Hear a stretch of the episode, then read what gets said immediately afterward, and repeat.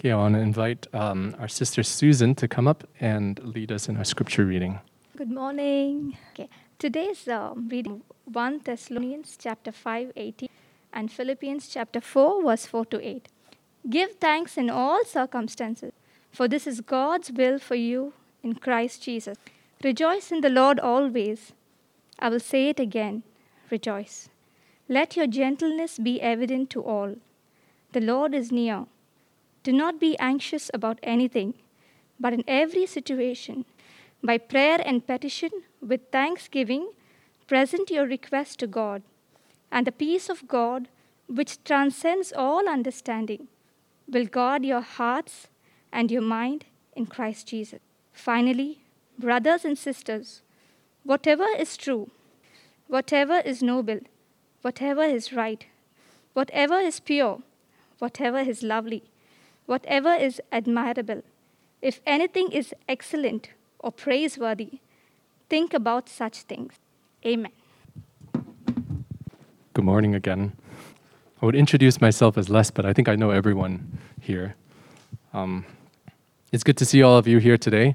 Um, last week was was a really good time when, when we got together to to share. And it was really nice to see so many of our brothers and sisters here at church come up to talk about what God has been doing in your life in the past few weeks, especially during the height of the fifth wave. And recently we've been rejoicing, haven't we? We've been we've been happy. When we came back after not seeing each other for such a long time, we, we have these big smiles. When I saw Hanny today, I had a big smile. Just happy to see each other, right? And there's a lot of pent-up joy that is just waiting to come out. So it's really nice. We're rejoicing because we can now have dinner with our families in restaurants till twelve.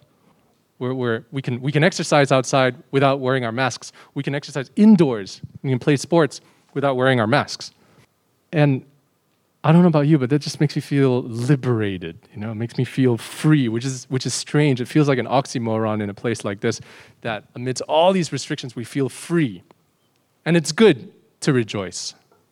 As we saw in one of the verses that Susan read today, rejoice in the Lord always. And that's what we're doing. We're trying to rejoice, right? But I want to challenge us this morning to think back, just take a few steps back and think back a few weeks prior to this, at the height of the fifth wave in our city. See, because it wasn't that long ago when you would walk into a supermarket and there just wasn't enough food to buy. Remember that? It wasn't that long ago when we were afraid that if something happened to us, we might have to be taken away to a quarantine center. And in fact, some of us had to do that. It wasn't that long ago that we were afraid that our kids might be separated from us. Rem- remember that? It wasn't that long ago that we saw images of tens of senior citizens lying outside hospitals, not being able to go in in the cold and in the rain. It wasn't that long ago that we saw the death toll for Hong Kong was hundreds each and every day. And in the midst of that, in the midst of the fifth wave, we were able to still meet in person, online. Wasn't the same, was it? And in those times, it's hard to leave those anxieties and to leave those burdens, leave those pains outside the door. When we log in to Zoom and when we see each other, it's hard to leave that out there, right? I don't know about you, but it was it was really hard for me to do that and to express joy. Yeah, it was nice to see each other, but it just wasn't the same. Virtual fellowship. The question then I want to ask all of us today is, can we be thankful during those times? Well, as evidenced by last week from the sharing, yes, we can be thankful during those times.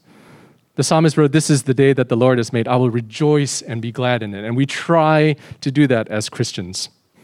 Can we rejoice and continue to be thankful in the midst of the fifth wave? Can we continue to be thankful if the, if we know a sixth wave is coming?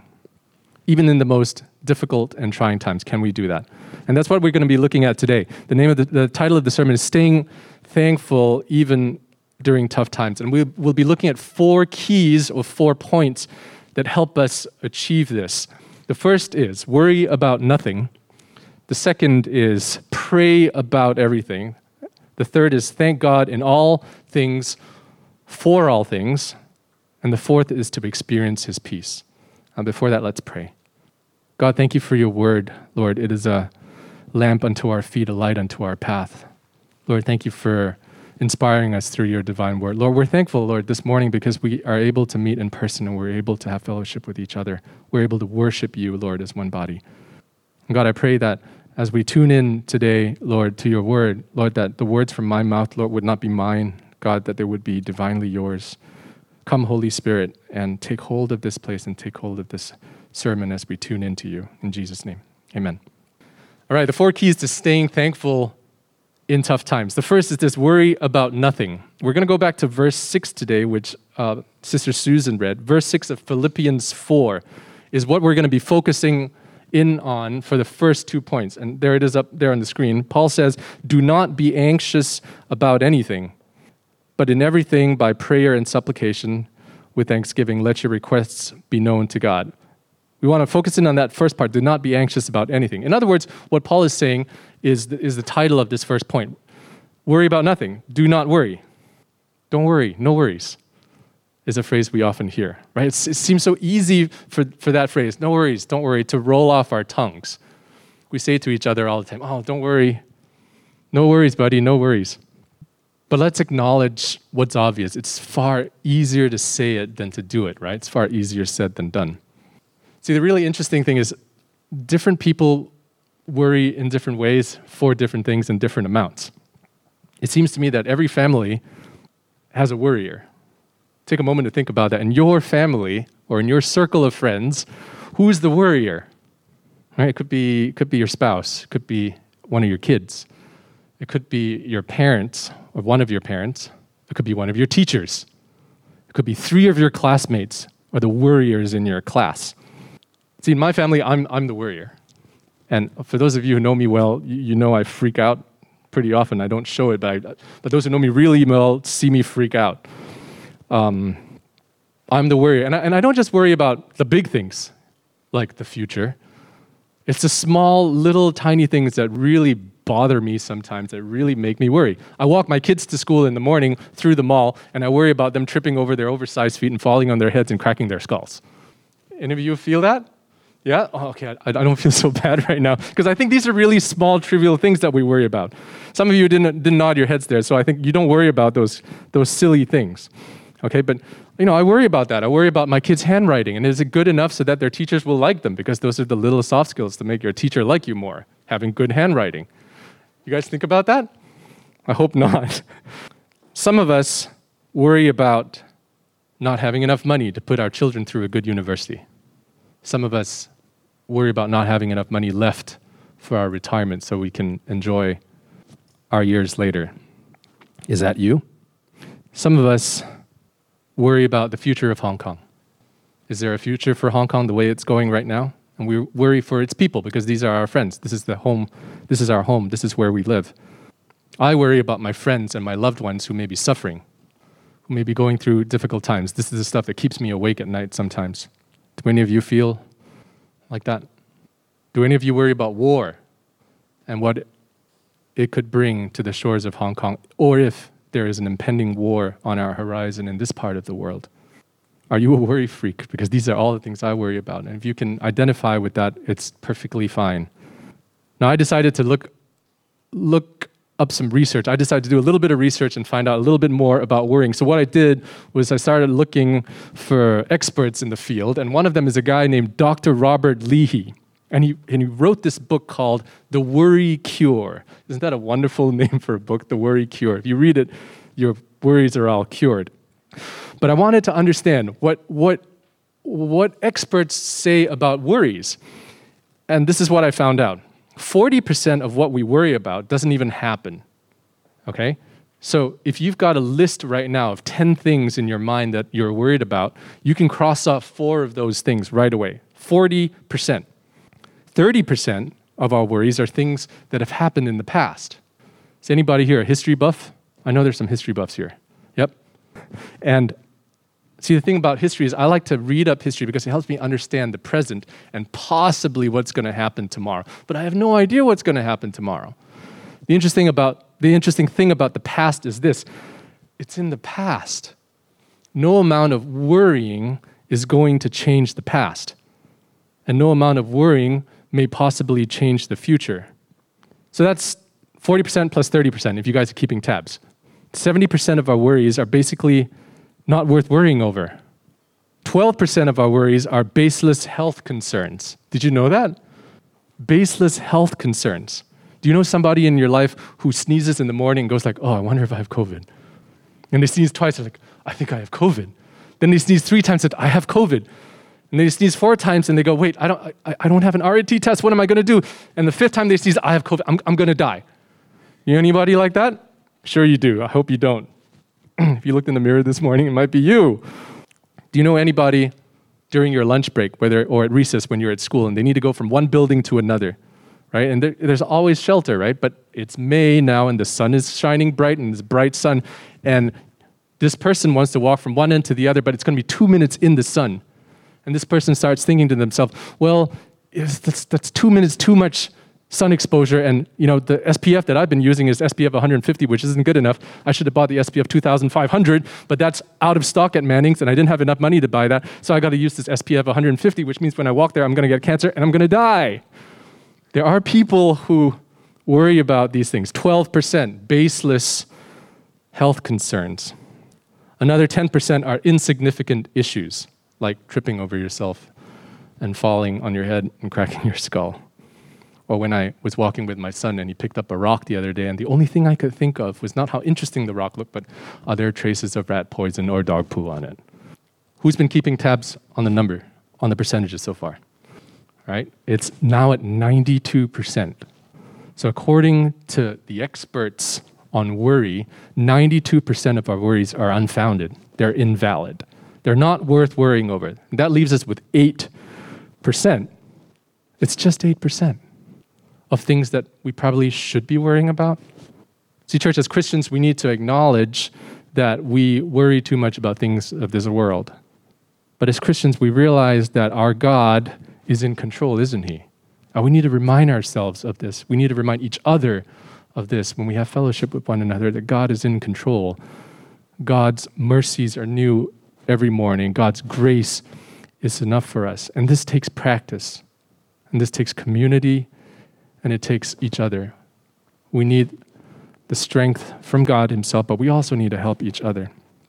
God has promised us his grace for each and every day, so we need to take this one step at a time.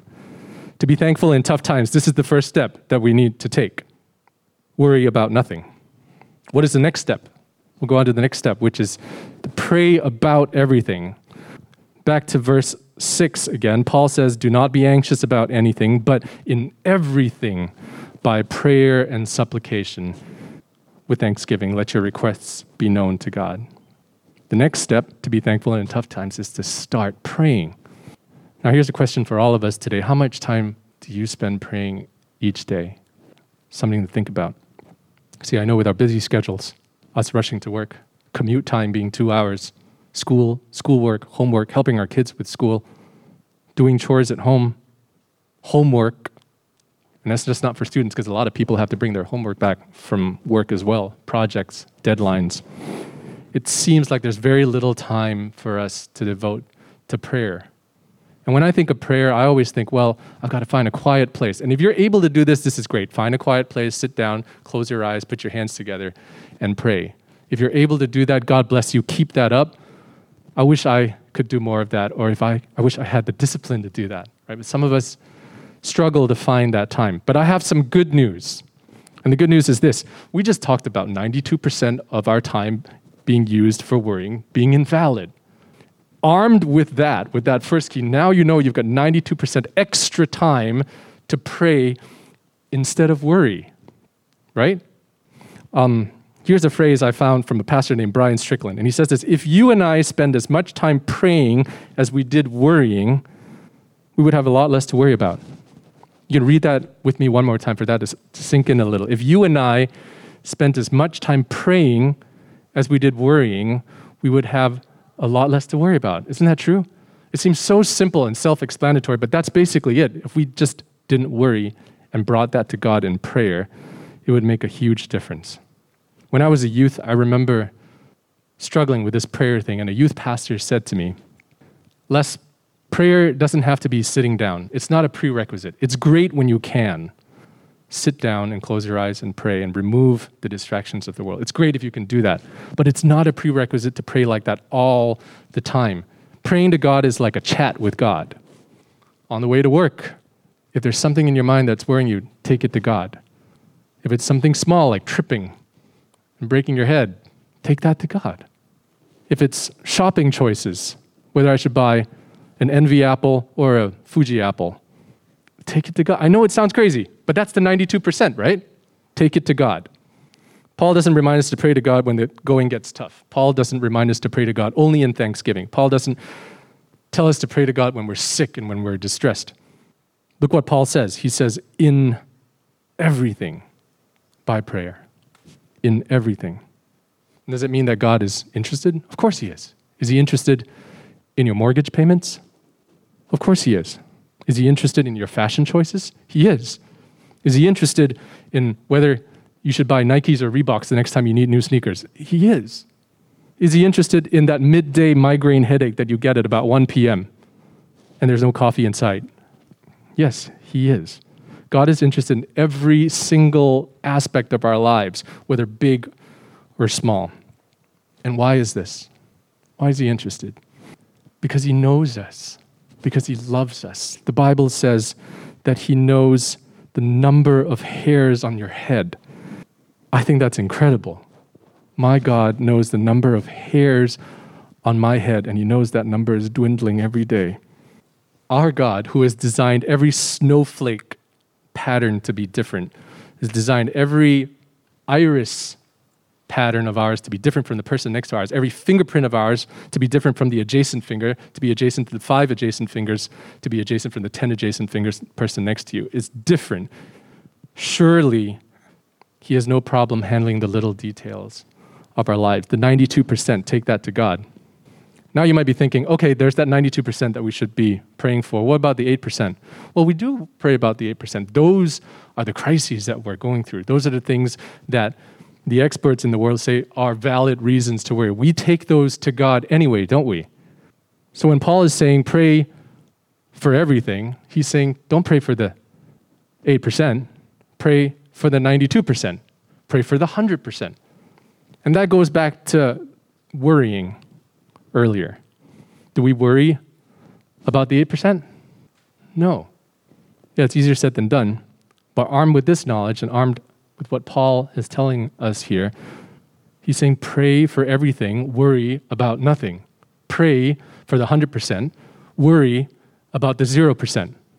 First Peter five seven says this, cast all your anxieties, not some, not ninety-two percent of them, not nine out of ten. Cast all your anxieties on him, on Jesus, because he cares for you, because he loves us. I want to take Uh, about a minute right now, and for us to think about these first two points. What have been your worries in the past few months? And if they're still there during this time, even if things get better, what are your worries? Are they valid? Are they invalid? Doesn't matter, does it? And take the time to pray where you are in the next one minute. Pray for those things, and then we'll continue. Lord, help us to worry less about the myriad of things that are consuming our minds each day. Lord, give us the strength, Lord, to look beyond those worries and to take them to you. Give us the strength and the courage, Lord, to talk about the little things to you. Remind us, Lord, that so much of what we worry about, Lord, is just tearing us down. It's stewing without doing. It's worrying without doing. Lord, we need you. And that's why we take these worries to you. Thank you in Jesus' name. One thing we do as a church as we as we pray, as we take things to God, is that we do that as a community community as well, don't we? And I want us to think about what that means for the Bridge Church. How do we do that as a community? How do we pray for each other? Well, for one thing, we, we, we kind of need to know each other, don't we? So what does that look like? It might mean we need to be intentional about having people over at our house for lunch or dinner and getting to know each other.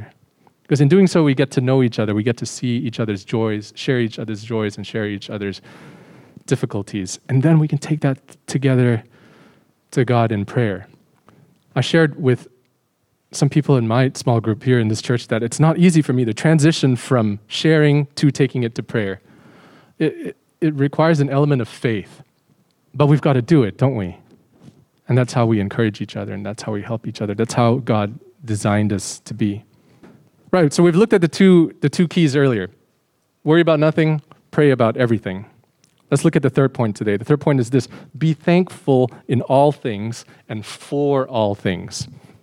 The latter half of verse six, Paul says, when you pray, pray with thanksgiving. All right, he says, but in everything by prayer and supplication with thanksgiving. And we're now getting into the crux of what it means to have this next level thankful heart. Not just being thankful, but to be thankful even in difficult times. We're getting there. Paul tells us whenever we pray, pray with a thankful heart. Do you think we're already good at doing this? I think so. As Christians, we're quite good at giving thanks, aren't we? Or we, we saw it last week. We had people come up and share about God's goodness and how he was still blessing us even though even during the difficult times. Even though the world seems like it's falling apart, God's still providing. See, as Christians, we we love to call that out. We like to come up here and we like to proclaim God's goodness. We like to share it. And we we like to rejoice together with our brothers and sisters that God is still at work in our lives. And isn't that wonderful? That is a heart of thanksgiving. And it's good to give glory to our God, the giver of good things. Because the truth is, we, we love to tell a good story. I love to tell a good story. But what about the tough times? While we give thanks for all these blessings that our brothers and sisters have been receiving in the past few months, we need to remember, remember that that hasn't happened to all of us. For some of us, we've had our jobs and income taken away from us, and they're not back. For some of us, we've had the very financial basis of our comfort threshold ripped from under us. Some of us live in deficit or depleting reserves every day. Some of us have had to downgrade to smaller, more uncomfortable homes, to homes the size we've never been in before. Some of us have had marriage issues or relationship issues. We've been arguing with our spouses. We've been arguing with our family members. Some of us were taken away to quarantine centers and isolated for weeks without, without any human contact. Some of us have lost loved ones in our home countries, and we haven't been able to go back to bury them. Some of us have lost loved ones here in Hong Kong, and we're still waiting for an appointment to cremate them or bury them. Now, that doesn't sound like a good story, does it? It just sounds like a bad story. It sounds like a horrible story that's ongoing. Why would I want to talk about that? And some of us may be feeling, if only I had the strength and the power to control that. If only I could change my story. So the question I'd like to ask ourselves this morning is this: whose story are we living in? Part of our journey, part of our walk as Christians is that as we start drawing closer to Jesus, as we start surrendering to him, as we start understanding his character and what he has done for us on the cross, as we start to have fellowship with each other, as we start to encourage each other, something supernatural starts happening to our hearts. Because while we like to say we're thankful, and we are, we give thanks to God, as we draw closer to him, this supernatural change is this: the Holy Spirit begins telling us it's not your story you're living in, it's God's. We're not living in our story. That's pride telling us that we are. We are not living in our own story, we're living in God's story, and I'm not the hero of this story, Jesus is. And this is where I think we start approaching this next level of thankfulness. Our sister Susan read today in today's scripture in First Thessalonians, give thanks in all circumstances, for this is God's will for you in Christ Jesus. As we trust in Jesus, we begin to give thanks even in the toughest of times. What does this mean? If we're in the midst of a fifth wave, can we still give thanks? We said yes earlier. Yes, we can. Can we give thanks when we have no job and zero income? Yes, we can. Can we give thanks from a smaller, more uncomfortable home? Yes, we can. Can we give thanks in the middle of an argument with your spouse? Yes, you can stop that, and yes, you can give thanks. Can you give thanks when you're in the midst of a COVID infection and you can barely breathe? Paul says, yes, you can. Give thanks in all circumstances. When you're seeing your loved one dying from COVID and suffering, can you still give thanks? Yes, you can. If you have to fight in a war, or you see your friends in a war, or fleeing a war, or suffering in a war, can you give thanks? Paul says you can. It may sound crazy, but when Jesus is the hero and not you, you can give thanks. No matter how bad the circumstance, we can be thankful because as Christians, one, we know that God's in control, not us. We always have that to fall back on. Two, why can we be thankful in difficult times? Two, because we know that He will give us strength to endure it. We know that He will give us the strength and power to overcome the circumstance, to overcome the problem. Paul doesn't say God will take away the problem, but we know that even in the midst of the most difficult of trials, God gives us the strength to persevere, to overcome, even if that problem won't go away. And third, we can give thanks in tough times because we know that we will grow in this time. We will grow through this, through the circumstances and through the difficult situations if, if we allow Him to, if we allow Him to be our strength, if we allow Him to help us grow.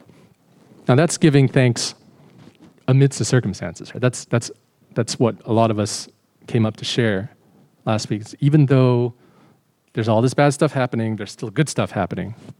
There's, God's still blessing. We're still able to give thanks in tough times. But what about this? What about being thankful for the tough times? Because there's a difference.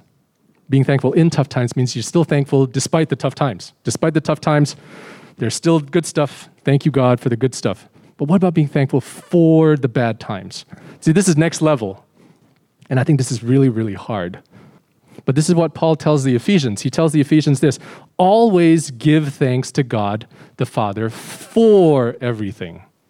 Now, that's really hard. I don't know about you, but for me, that's that's really, really hard. To give thanks for the bad stuff? I spent a lot of time this week thinking about that and meditating on it and praying to God for an answer. And He gave me a, a, a memory, and I want to share that with you this morning. When, when I think back to my teenage days, teenagers, pay attention. When I think back to my teenage days, I remember them being wonderful. I remember life being awesome. Do you guys feel like life is awesome right now? my my memory of my teenage days was incredible. See, I grew up in a in a sub, typical suburban home with a yard, mom, dad, my brother and I, very loving family, no conflicts. We had a yard, we had fruit trees, we had a dog, I had my guitar. It was heaven, except for the moments when I had to do homework and I was wondering whether a girl down the street liked me or not, but but um, but it was heaven. There were good days. But one fine Sunday in October when I was sixteen, I was woken to a horrible situation. My father had had a massive heart attack that morning. And when I was woken up by my mom that morning, who was in tears, uh, paramedics were al- already attending to him and they were already giving him C P R. He didn't make it. He never came back. And in the blink of an eye, he was gone. He was my hero. And life for my family would never be the same again. Now, in the years that followed, I remember struggling with this, but by some crazy miracle, I directed that anxiety and anger and confusion on God. I didn't blame it on God, but I asked Him why. Why'd you take him away when he was still so impressionable in my life? As a teenager, that was really difficult. But somehow, because I did that, because I took it to God, I, I, I went to church to do that, to get my answers. Why did He take my father away so early? And I think God directed me towards the community, to pastors, to youth leaders, to disciplers, and to friends. And they helped me draw closer to God. But it wasn't until maybe my working years as an adult that I think the Holy Spirit slowly began changing my entire picture or memory of what happened. See, the thing is, had my father not died at that age when I was a teenager, when I was still impressionable, when I had quite a lot more free time, when my ways were not really set, I probably wouldn't have gone to seek the answers at church. I would have been too busy at work. I would have been too busy with my own kids, with my own families. And interestingly, today I can be thankful that he was taken away earlier, if that makes sense. It's taken a while to get there, and I know this doesn't happen to everybody, and I'm not saying it's better for a parent to be taken away when you're younger. But it just so happened that God's plan and God's timing was perfect timing for me. And it will be for you if you seek God's will and if you seek God's direction and seek the answers from God. In my story, my father was my hero. In my story, it should be perfect where I should have my family around all the time. In my story, I was able to control that. But no, not in God's story. In God's story, that was the perfect time for him to go. Because at the end of the day, all our parents will go. But he just went at that time. So I can thank him, ironically, for my father's passing at that age. Be thankful in all things, but also for all things. And in this latest example I gave, it takes time. It takes patience, but it also takes community. We need each other. So we've looked at being thankful in all things, for all things. What happens then? Well, the fourth point is this: experience peace. As we learn how to cultivate this thankful heart, this next level thankful heart, Paul says we can expect something quite special. He says this in verse seven, "And the peace of God, which surpasses all understanding, will guard your hearts and minds in Christ Jesus." I'll read that again just so we can understand what's coming for us. "And the peace of God, which surpasses all understanding, will guard your hearts and your minds in Christ Jesus." That's a guarantee, isn't it? Think about that guarantee for a second. This peace which Paul refers to, even though he wrote in Greek, is probably the Hebrew word shalom. Now, shalom peace isn't described as an absence of conflict. We think of peace as that, right? Conflict. Everyone's hunky-dory. No. Shalom peace is not about the absence of conflict. It's rather a state of well-being amidst the conflict, in the conflict. To give us a better idea of this, we need to remember that when Paul wrote this passage to the Philippians, when he wrote this letter to the Philippians, he was in a dungeon. Paul was in a jail. He wasn't comfortable. He wasn't going through a fifth wave. He was in something far worse. He was in a jail. And you know what? He knew where he was headed. He knew he was going to be killed. And yet he was able to write to the Philippians and say, "Do not be anxious," and to tell them to pray, and to tell them that God guarantees that this shalom peace is yours if you do that. Isn't that amazing? He can do that because he was experiencing that peace. He was experiencing that shalom peace. And as, as a Christian, I've always wondered, how, how do I do that? How do I attain this shalom peace? So when the so that when the storm is raging out there, I can be on my boat and not worry. And Paul's given us some steps here on how to do it. Worry about nothing. Pray about everything. And be thankful, no matter the circumstance. Jesus, from the moment he came to earth, experienced suffering and persecution. Jesus, from the moment he came to earth, knew what his mission was. He knew where he was going. He knew what his Father's plan for him was. He knew he was going to die. And yet he walked to that hill, and he got nailed on the cross, never complaining once, knowing exactly what was in store for him. He came to earth so that his mission could be fulfilled. Jesus came to earth because he loves us. And it is he who wants to give us this shalom peace. That is why he came to earth, to die on the cross for our sins, to take away the burdens away from us, to win the battle that has already been won, that is won today. Jesus came to bring us this shalom peace. And we need to remember that he didn't come as just a good man to be an example to us. Jesus didn't come to be an example. No, he came to be our Savior. Remember all these seemingly trivial things I talked about? Tripping, picking up a rock, wondering what's on it, might die, sunblock, not having a high enough S P F, catching a, catching COVID and dying, sneezing six times and dying. That tells us something. As much as we want our stories to end well, in the back of our minds, maybe in my mind, and I'm sharing that with you this morning, we worry about death, don't we? COVID could lead to death. Skin cancer could lead to death. Our loved ones leaving us is death. I think in the back of our minds, sometimes we don't even realize that we already know that the end of our story is death. But God's story? No. God's story doesn't end in death. The cross is proof. It is proof that for those of us who trust in Jesus, joy and not despair is the last word. Life, not death, is the last word. If we, if we know this, if we know this in our hearts, if we recognize this in our hearts, then that ninety-two percent of trivial things, that eight percent of what the experts say are the valid things, we can cast all of that on him because he has won the battle. Because it is the story of Jesus, not the story of us. And when we realize that, in light of what he's done and in light of who he is, then we'll experience that peace. And we won't be able to help ourselves but be thankful. It'll be natural. I want us to take this time to uh, maybe gather in groups of six, where you are, four to six, and spend a little bit of time in prayer. We didn't have the prayer this morning. We're going to do it now. And let's pray for, first of all, whatever comes into your mind, but along the lines of what we've been listening to today, about surrendering our worries to him, taking it to him in prayer, and being thankful. And then I'll close us in prayer. So wherever you are, just um, find a group of five to six, and um, I'll close us in about five minutes. Heavenly Father, as we reflect on all the things that make us worry, Lord, help us to use that time instead to take it to you in prayer. Lord, we pray for all the insecurities, all the burdens, all the worries that we have in our minds, whether they're big problems, whether they're little tiny ones, Lord, no problem is too small or too big to take to you in prayer.